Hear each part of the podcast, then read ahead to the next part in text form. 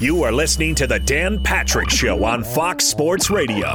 So, uh, just you, you're starting to see Mike, I think, not get nervous, but it feels like he wants to let people know, hey, I'm a decent guy here. He was on with Robin Roberts earlier this morning on Good Morning America, and uh, he told a story about when the GM of the Bulls told Phil Jackson Phil Jackson wasn't coming back after that season, no matter what he did. The beginning of the season, it, it basically started when uh, Jerry Krause told Phil that you know he can go 82 and 0, and we, we, he would never get the chance to come back. And you know, knowing that I was, I, I married myself to him, you know, obviously, and and if he wasn't going to be a coach, then you know, obviously, I wasn't going to play. So Phil started off the year by saying this is the last dance, and and we played it that way. You know, so mentally, it just kind of it tugged at you throughout the course of the year you know, but that this had to come to an end. But it also centered our focus to making sure we end it right.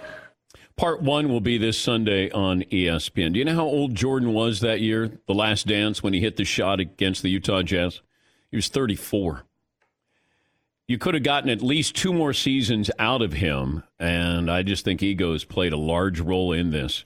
Uh, everybody getting credit, everybody getting credit except for the GM, Jerry Krause and uh, you know Phil getting credit and Michael getting credit, and you know all of a sudden it's hey, I'm going to dismantle this and we'll build another one, and they haven't recovered in Chicago.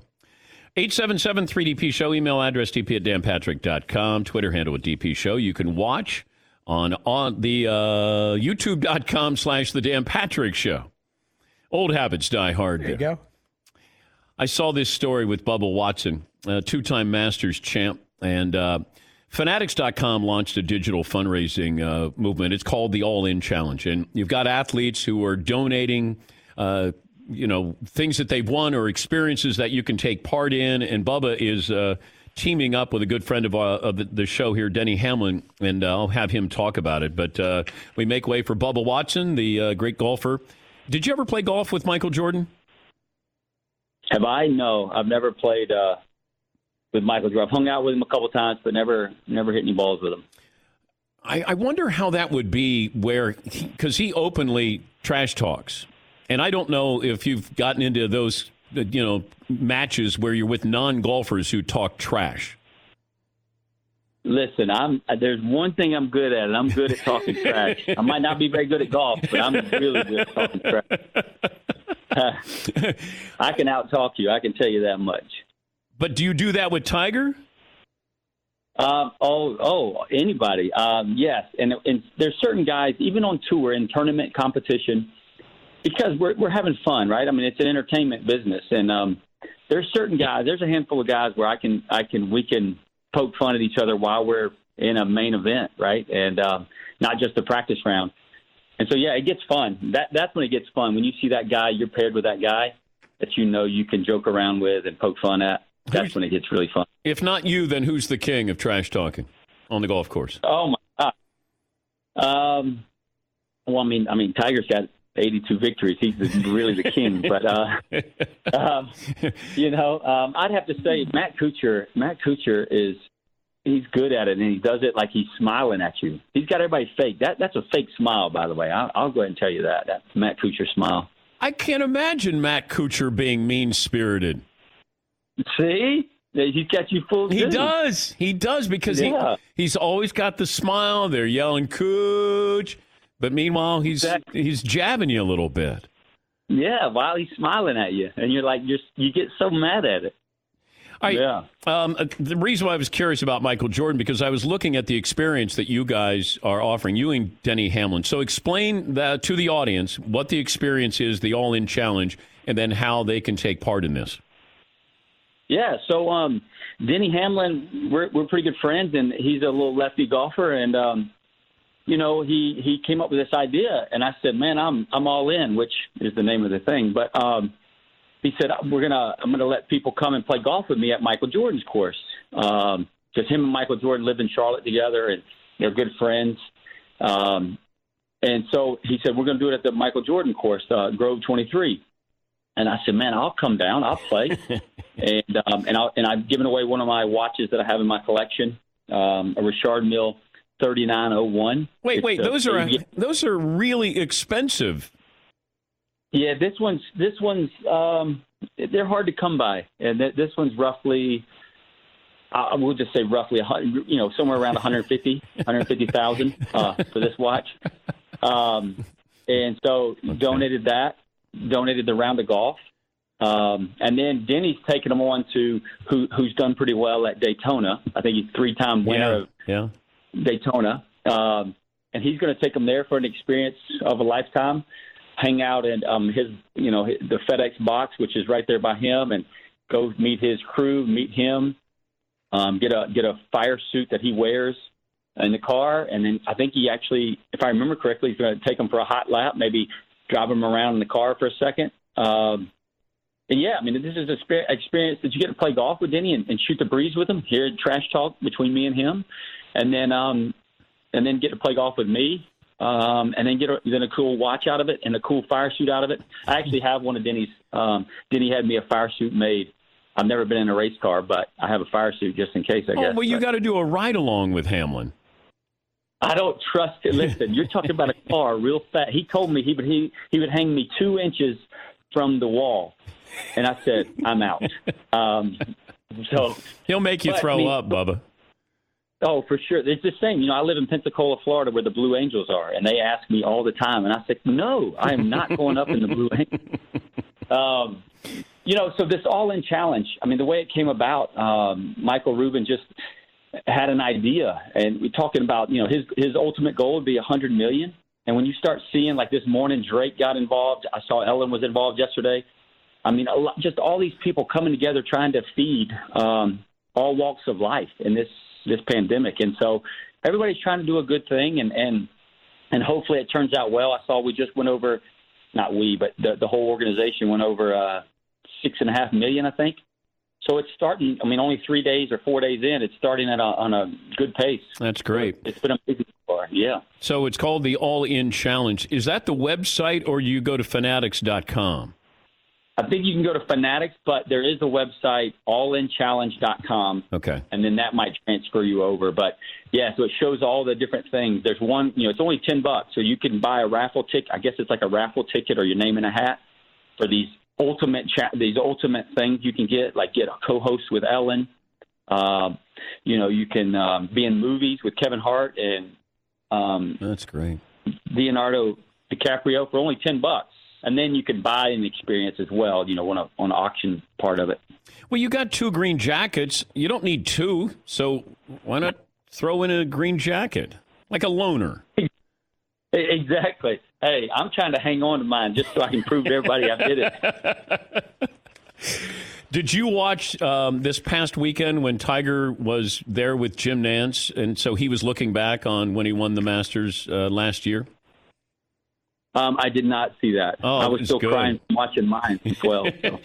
it was so good because you know Tiger doesn't share too much, and to understand what he is thinking in the moment, uh, it was just it was really fascinating. Then the previous day they did when Phil won uh, the Masters in 2004, where he was the the analyst there with Jim Nantz. So it was well mm-hmm. done. Yeah, it, it, it was it was good stuff. Now Phil loves to talk. Tiger usually doesn't yeah. love to talk. Is Tiger still blocking your text messages because you send stupid text messages to him?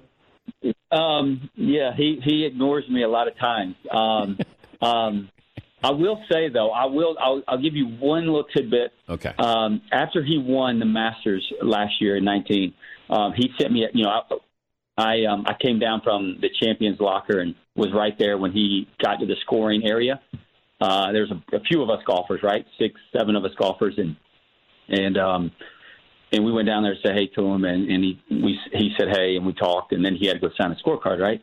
Um, he sent me a text the uh, the next week, and um, I should have saved it now that I think about it, but um, he said that thank you so much. It means so much that you um, would wait around while you know when I won. And um, that was probably that's probably the nicest words I ever got from him. Normally, you know, they're they're a lot meaner. but um, they was, showed it, it cool on the broadcast. That. They showed it. All you guys there waiting for Tiger. Okay. Yeah, yeah. It was it was yeah, a cool moment. So. Yeah, that you guys wanted to wait to congratulate him.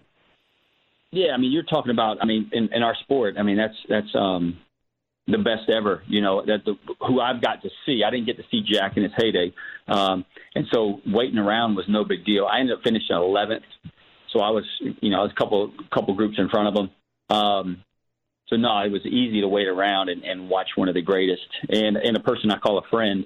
Um, you know, it was and it was cool to get that that text. I mean, it, it was it was nice that he, he he would reach out, especially after winning. I'd still be celebrating. I'm still celebrating my 12 win. So. Uh, have you played Augusta in a month other than April. Have I? Yeah. Um, yes, at University of Georgia, we usually play. We we got to go once a year, so we played in February.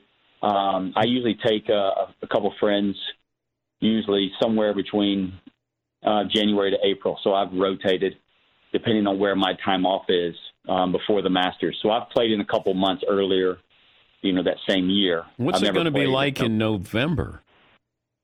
Gosh, I think that they're so talented and their um, their crew. I think it's going to be unbelievable looking, just like it is normally. Um, but I think that you know, obviously, the leaves and the trees will look a little different, um, more more of a winter fall feel. Uh, but I think it'll still be spectacular. I mean, Augusta will not not let the beauty of that course um, go away, if that makes sense. You got the PGA in June. What do you think? The uh, I was wondering about social distancing. That like golf could pull this off. There's no gallery, and it's just you and your caddy, and then you know you're in a twosome here, um, or maybe you carry your own bag. I don't know, but I, it feels like golf could could do this. Tennis could do this as well. Uh, what do you think about the PGA in June?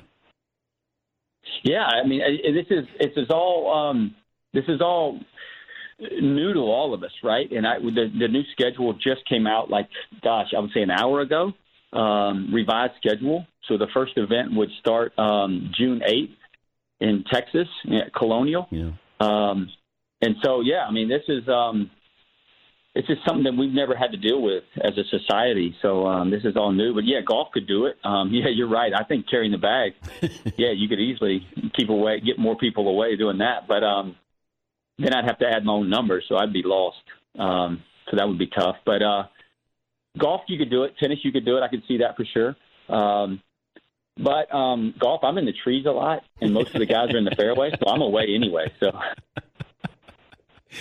have you ever hit a shot where you go, "Oh my god," and I'm a professional golfer? Like the worst oh, shot I've you hit. ever hit. oh man, I've hit many of those. Um, I mean, the, the most famous one is uh, number ten at Augusta in 2012. I mean, I'm trying to hit a a 50 yard slice and I hit a you know a, a 15 yard draw. Um, so I, I missed my target by a little bit there. It worked out in my favor, but um, anytime you fat it in the water, I fatted one in the water um, at Bay Hill, Arnold Palmer's course, um, on number 18, where he's been shot in the middle of the fairway and just fatted it. It went about 30 yards right in the middle of the water. Does your caddy um, ever say anything to try to cheer you up or just go, oh my God, that's so bad? yeah, he'll he'll lie and say, "Oh, I think that was an old divot. You were in an old divot." Said, yeah, yeah. It was. Uh, hey, it's a great thing that you and Denny are doing, and uh, all these uh, athletes and celebrities. It's fanatics.com. Uh, and also the allinchallenge.com. A lot of great items on there. If you want to go to Michael Jordan's golf course and you want to play with Denny Hamlin and Bubba, and also Daytona 500 package there and everything that goes along with that, a lot of good stuff. It's great to catch up with you again, Bubba. Hope the family's well, and we appreciate your time. Yeah, thank you, thank you. All y'all stay safe, man. That's uh, Bubba Watson. He's also throwing in that watch. Now he wears a couple of those watches that are half million dollars. Now it's so expensive, I don't even know how to pronounce it. It's it's Richard Mill, I think Mille, but those are the watch he wears on the golf course, I think, is a half million dollars. And he came into the studio a couple of years ago and he had one of those suckers on. And I went, that, that that's really expensive there, Bubba. He goes, Yeah, I got a couple of them. Got a couple of them. Yeah, Paul. I was about to say that I don't think I'd be comfortable wearing one of those, but I don't think I'm going to have to worry about it. so, problem solved. Well, I like how he says, well, no, no, this was like $150,000. Oh, okay, then I'm fine with that one. Entry level. Yeah. I'm okay. That's the one he wears to like the grocery store yeah. and stuff. It's like, ah, this is just the. When he's dressing down, he wears the one hundred and fifty thousand dollar watch. Yeah, Paul. I have my Timex, I think it's pronounced watch. Timex, Timex. Oh. I've been wearing a Timex since I was a kid. Oh, I got into collecting watches. It's dangerous. You had a run there, oh, like I, uh, 2011, 12. No, I still got them. Uh, Panerais, Breitlings, Franck Muller. You and uh, Larry Fitzgerald were talking watches oh. at the Super Bowl. Well, he gets them for free because I said, "Oh, wow, that is a great watch." He goes, "Yeah, yeah, you know watches?" I go, "Yeah, I know that's expensive." And he goes, "Yeah, they give them to me. Like they should give them to you. You're on TV three hours a day." And I go, "I know. Why? I think he might have had a Panerai on, which is really expensive as well. Yeah, that's dangerous." It's it's yes, McLovin. You know, you can get the, your time on your cell phone too. I know, but it makes a statement. It does, especially with the uh, the younger athletes when they check out what you're wearing. When you got that Audemars on and they go, "Oh, got an Audemars," I go, "Yeah, two of them, baby." Yeah, just sending a message there, loud and clear. Yeah, McLovin do you use it to interview people? To, to, be honest like is it a good conversation starter when you have a larry fitzgerald? Because i do notice that sometimes you'll start talking watches to get a guy relaxed.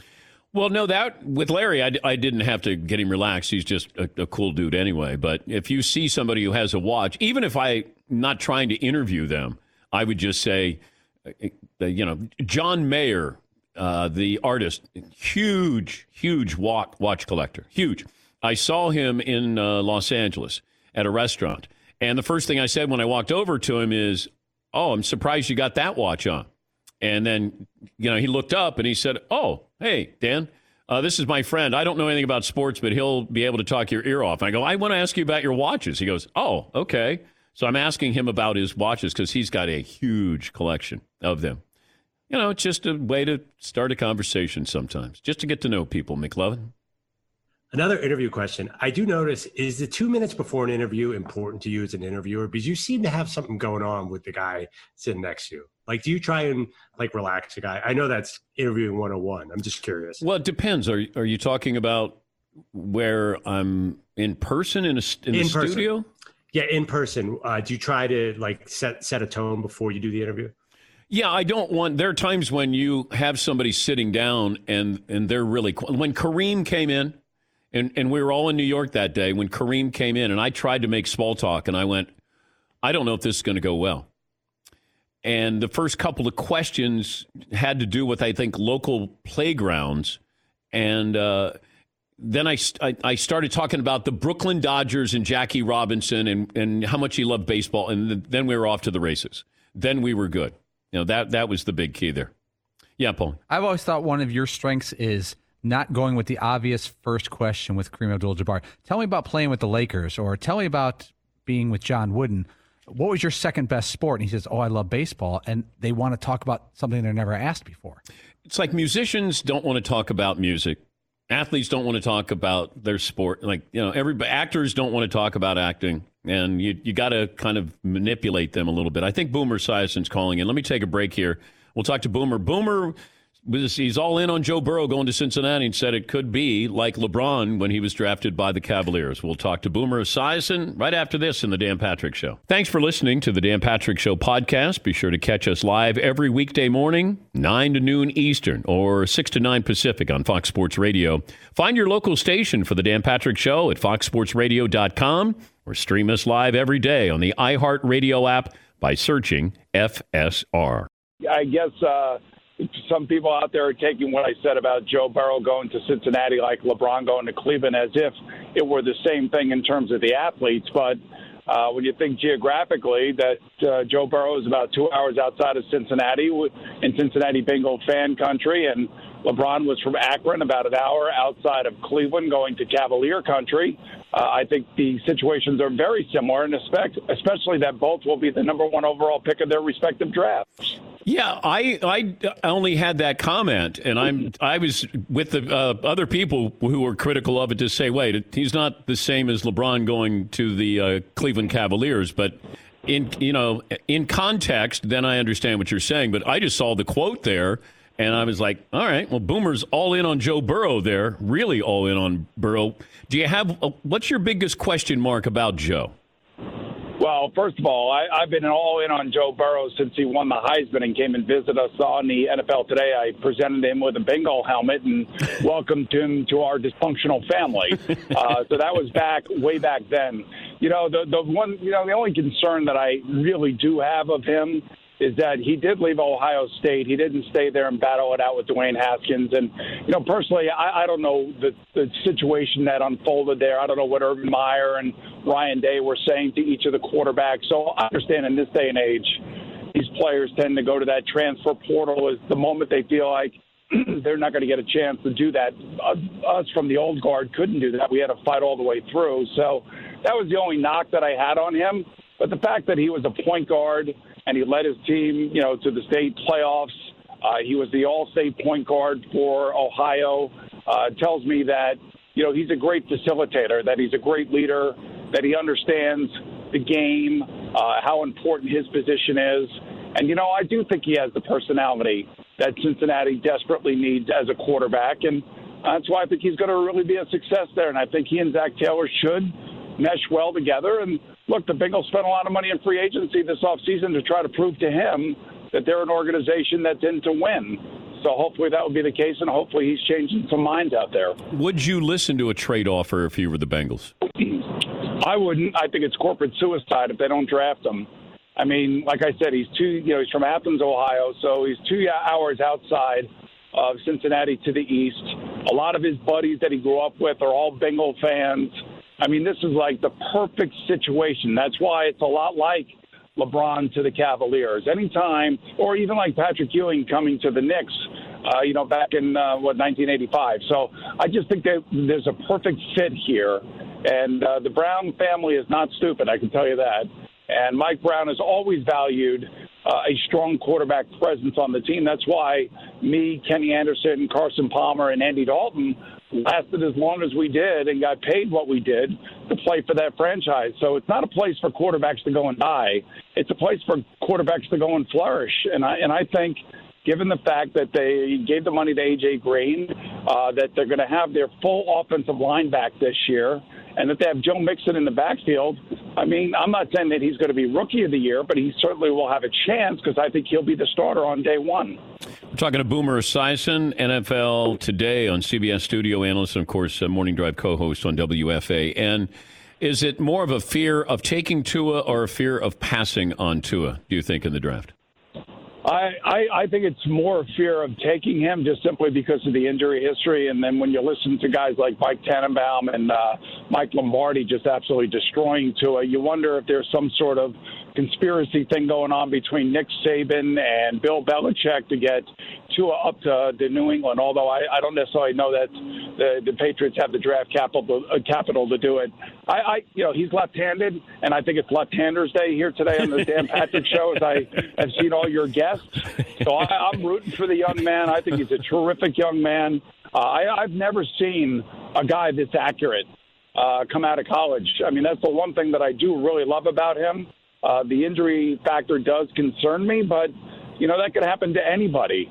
So look what happened to Drew Brees his last game in San Diego. He came back and has had a Hall of Fame career with New Orleans and Sean Payton. So hopefully he gets to the right place where he doesn't have to get thrust into playing right away. That he can actually have a few more months to protect that hip and then come hit the ground running in 2021. I was also wondering about this boomer where I've talked to Steve Young about it. This left-handed quarterback and you know these these teams are built for a right-handed quarterback, but how much of a difference is it now in today's NFL if you have a left-handed or a right-handed quarterback?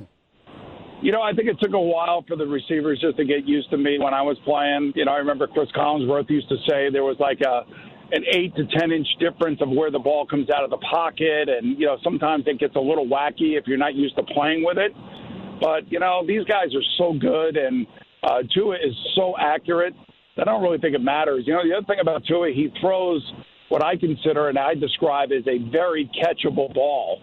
Um, it almost like it floats right into the hands of the wide receivers. Now, a lot of the wide receivers there at Alabama were wide open, so uh, we have to see him at the NFL game and at the NFL level to see if the ball does have enough jump on it. I think it does. I think he's got more than a strong enough arm.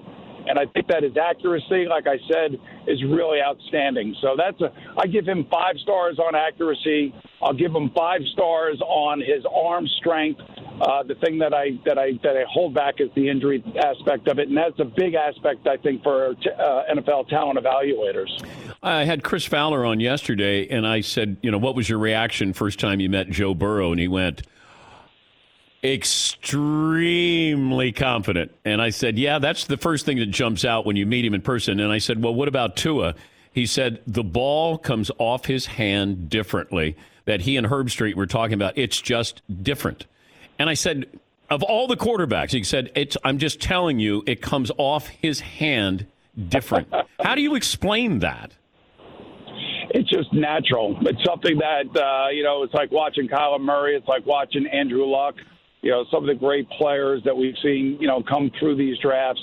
Uh, you know it when you see it, and I know exactly what uh, they're talking about. And and Tua's got a beautiful, just like a beautiful natural motion. There's nothing you have to change. And you know, the one thing I remember when I first got to the NFL, Bruce Coslet was my offensive coordinator in Cincinnati, and he used to yell at me all the time, "Get your elbow up, get your elbow up," because when my elbow was down, I would end up sailing the football and throwing it over guys' heads and he would work with me on my motion and everything else. I was trying to do everything all natural. Uh, so I had to fundamentally change the way that I would do things. Mm. I don't think you have to do any of that with this kid. This kid just was like born, came out of the crib throwing the football, and he just does it so naturally. And that's the beauty of it.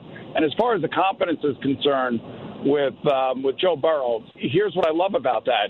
He's going to go to a team. There's a perception, obviously, around the Bengals, and we all get it. But I, I'm here to, to debunk that in some respects because most of us quarterbacks that have gone there had pretty good careers, pretty good numbers. And I know Andy Dalton didn't win an all, uh, you know, a playoff game, but you know they went there, and, and Marvin Lewis was there for 16 years. So believe it or not, it's somewhat stable, and they do take care of their own, and they will pay their own guys. And what they need is a personality, just like Joe Burrow, to walk into that locker room when everybody knows that he is the leader. And that's what I believe will happen. And that's why I think it's a great fit for the Bengals. I'll leave you with this, Boomer. Uh, Odell Beckham Jr., I know that there was rumor that maybe he's on the move to Minnesota, and uh, I think subsequent reports have said that that's not true. But you know, with what happened with New York and you being in New York, like where did things change for Odell Beckham? And do you think that he can get that back, that whatever he had? Hey Dan, I, I think he hated playing with Eli Manning, and I and I think that uh, he made no bones about it. You know, when he did the interview with ESPN and Lil Wayne right there, you know, un, unable to say a nice thing about his quarterback Eli Manning, who's revered here in New York, is that's the moment that it really truly went downhill. You know, he pulled the antics on the field, going to get the the fluids before halftime even started, or you know, lifting his leg in Philadelphia like a dog on the on you know on, on a pasture.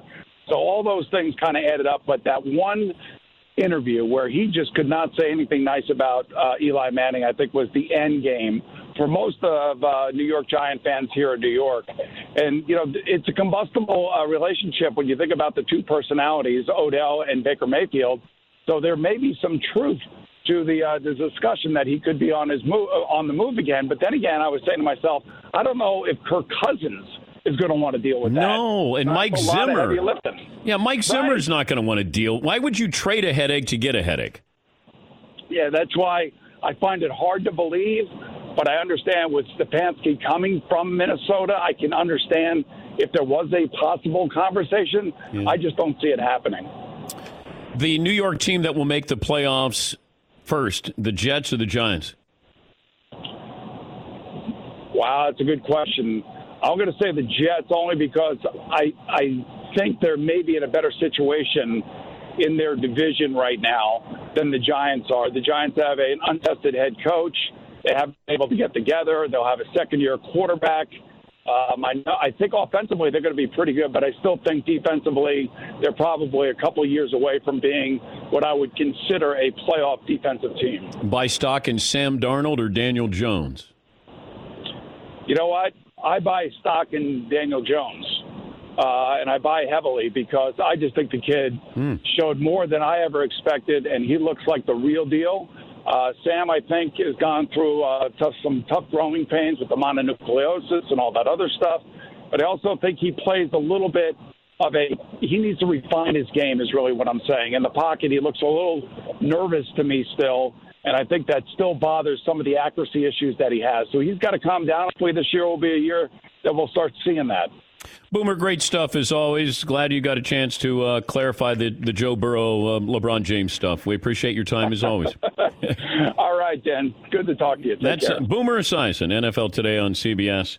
Yeah, I roughed up Boomer yesterday. I was like, wait a minute. This isn't like LeBron in Cleveland. LeBron grew up in Akron, which is in the shadows of Cleveland. We make it seem like Joe Burrow, you know, grew up in Cincinnati. He didn't. But Boomer was trying to clarify that, put it in context, as uh, we like to say. We got a winner on Fritzy's scoreboard. Today's winner is Andy in Illinois. 70 and 99 are the two numbers that Todd put up there. Would you like to give us a hint on what those numbers mean? They are historic numbers, and I can share with you the uh, reasoning behind 70 and 99 if you're prepared for that. I am prepared for that. April 16th, 1996, the Bulls win game number 70, uh, surpassing the 71 72 Lakers, most single season wins in the season. They finished 72 and 10, but on this date, they won number 70. 99 for two reasons. Wayne Gretzky retired, he wore number 99, and he retired on this date in 1999. Oh, okay. So 416 came in that you put up the number 4 and 16, which is today.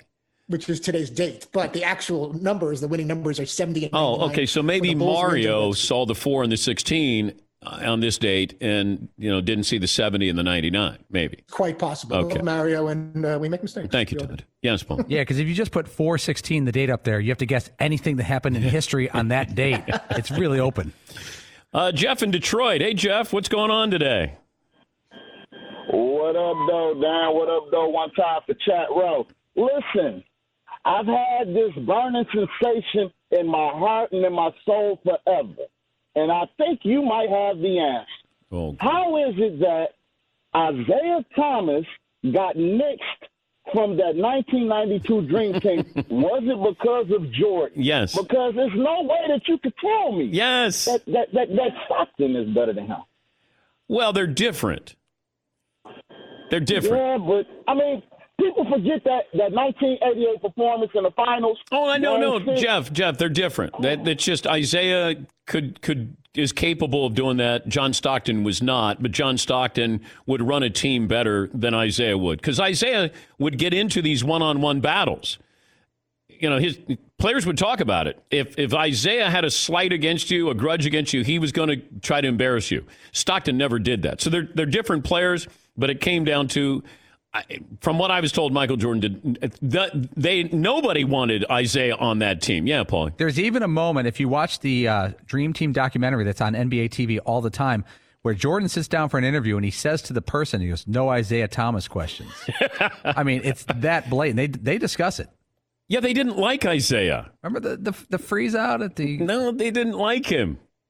And and Michael said, "Hey, you know, I." But you had Chuck Daly as the coach, right? So imagine you have Isiah's coach, but you can't have Isiah. How did Chuck? I I never heard if. How did Chuck Daly try to calm that down? That he's the coach of the dream team, and Isiah was not on the dream team. But I think it was Magic and it was uh, Larry and, and it was Mike. And they're like, we don't want him on here. I don't know if Charles was in that either. All right, we'll take a break. Last call for phone calls. We'll come back, tell you what's in store tomorrow, right after this in The Dan Patrick Show. Thanks for listening to The Dan Patrick Show podcast. Be sure to catch us live every weekday morning, 9 until noon Eastern, 6 to 9 Pacific on Fox Sports Radio. And you can find us on the iHeartRadio app at FSR or stream us live every day at youtube.com slash The Dan Patrick Show. Can you tell me what I'm supposed to? We're going to have the PGA Tour Commissioner, Jay Monahan, Oh, okay. tomorrow, and Jason Hehir, the director of uh, ESPN's The Last Dance. Should I ask him why I wasn't included in Definitely should.